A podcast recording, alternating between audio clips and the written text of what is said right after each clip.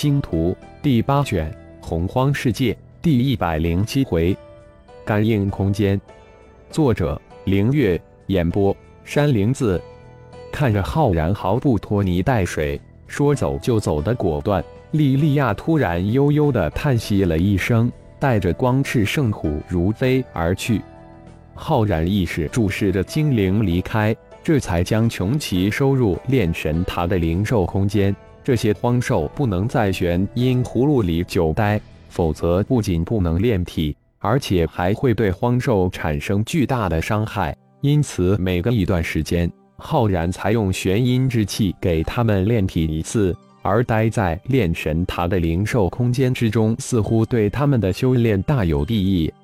一头撞入山脉之中，太阳真火从身体之中喷涌而出，瞬间就融出一个大洞。浩然盘坐洞中，将虫尊一生的炼虫、驱虫、炼制虫人的记忆资料再次从头到尾的仔细过了一遍，特别是炼制虫人第三阶段更为详细的看了一遍，将涉及到的法诀、过程、注意事项牢牢的印入脑中。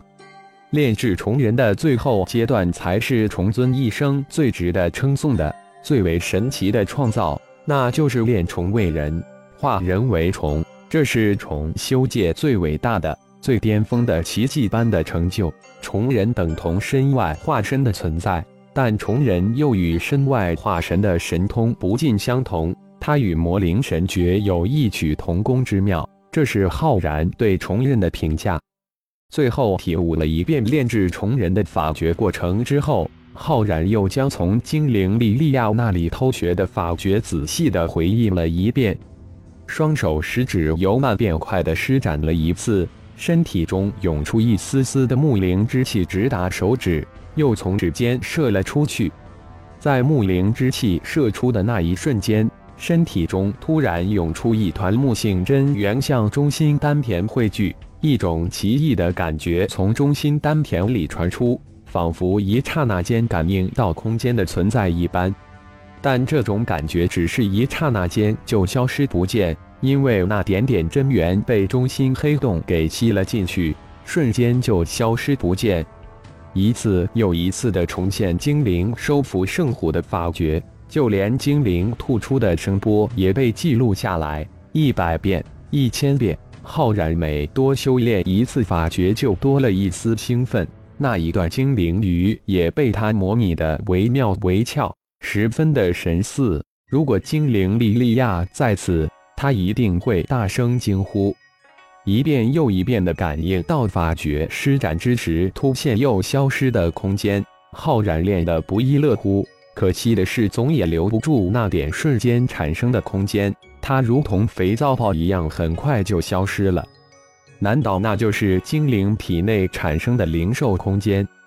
真是一个伟大的种族！一个神奇的种族，浩然再一次发出赞叹声。五天后，噬金灵虫终于分裂完成，七千二百噬金虫一下子变成了一万四千四百只，终于可以进行炼制虫人的最后一阶段了。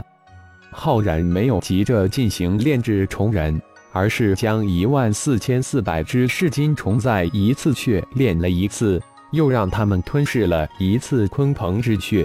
这才将其全部放出去，一是让他们去吞噬一些金属矿石，以及吞噬一些荒兽精血骨肉；二是去打探光翼飞虎的老脚，也不介意让他们吞噬一些光翼飞虎。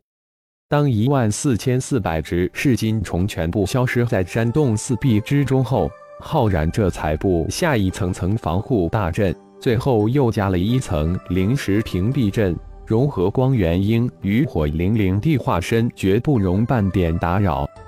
大银河联邦李氏家族本星炎黄一号星，李氏家主李正基坐在多功能会议室的家主之位上，四大长老及三大太上长老一脸的平静，静静地倾听着李正基对当前情况的分析。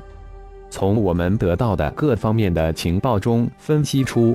明面上是弗拉德家族针对星光光家，其实弗拉德家族引入后面加入的约翰雷克家族只是挑起事端的名字，而哈布斯家族掌探的黑暗教廷及士坦丁家族掌控的光明教廷才是这次的主谋。最终的目标不是星光光甲，而是我们东方三大修炼家族。打压星光光甲只不过是想试探一下我们，但是他们没想到星光光甲却不是那么好打压的。去了一个浩然，突然又冒出几个天才般的人物。这次请四位长老及三位太上长老，想听听长老们的意见，我们是否也要展开行动了？李正基言简意赅地将情况介绍完，然后看了看在座的各位长老。经过几千年的积累，黑暗教廷与光明教廷的力量膨胀的特别厉害。原本是死对头的他们，暗中勾结，光与暗的结合。似乎真的产生了不可思议的神妙变化，这才是他们敢发动的真正原因。而且这次还勾结了弗拉德家族以及约翰家族。看来家主的分析是对的，他们要对付的是我们原东方三大家族。我们要行动起来了。大长老李太冲接着说道，眼中有一丝凌厉的神光一闪即逝。太正。你给我们说说星光宗的事情，那小家伙看来真是不简单呢。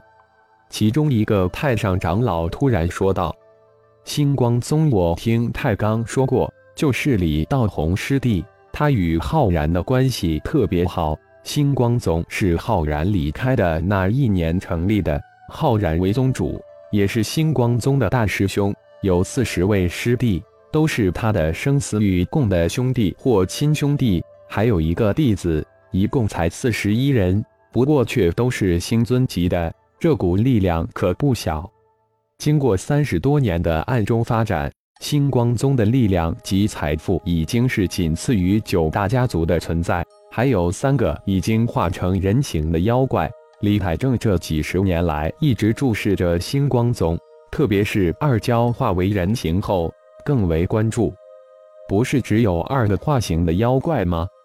怎么又多了一个？另一个太上长老有些惊讶地问道：“这化形后的妖怪比他们这些金丹期的有过而无不及。”感谢朋友们的收听，更多精彩有声小说尽在喜马拉雅。欲知后事如何，请听下回分解。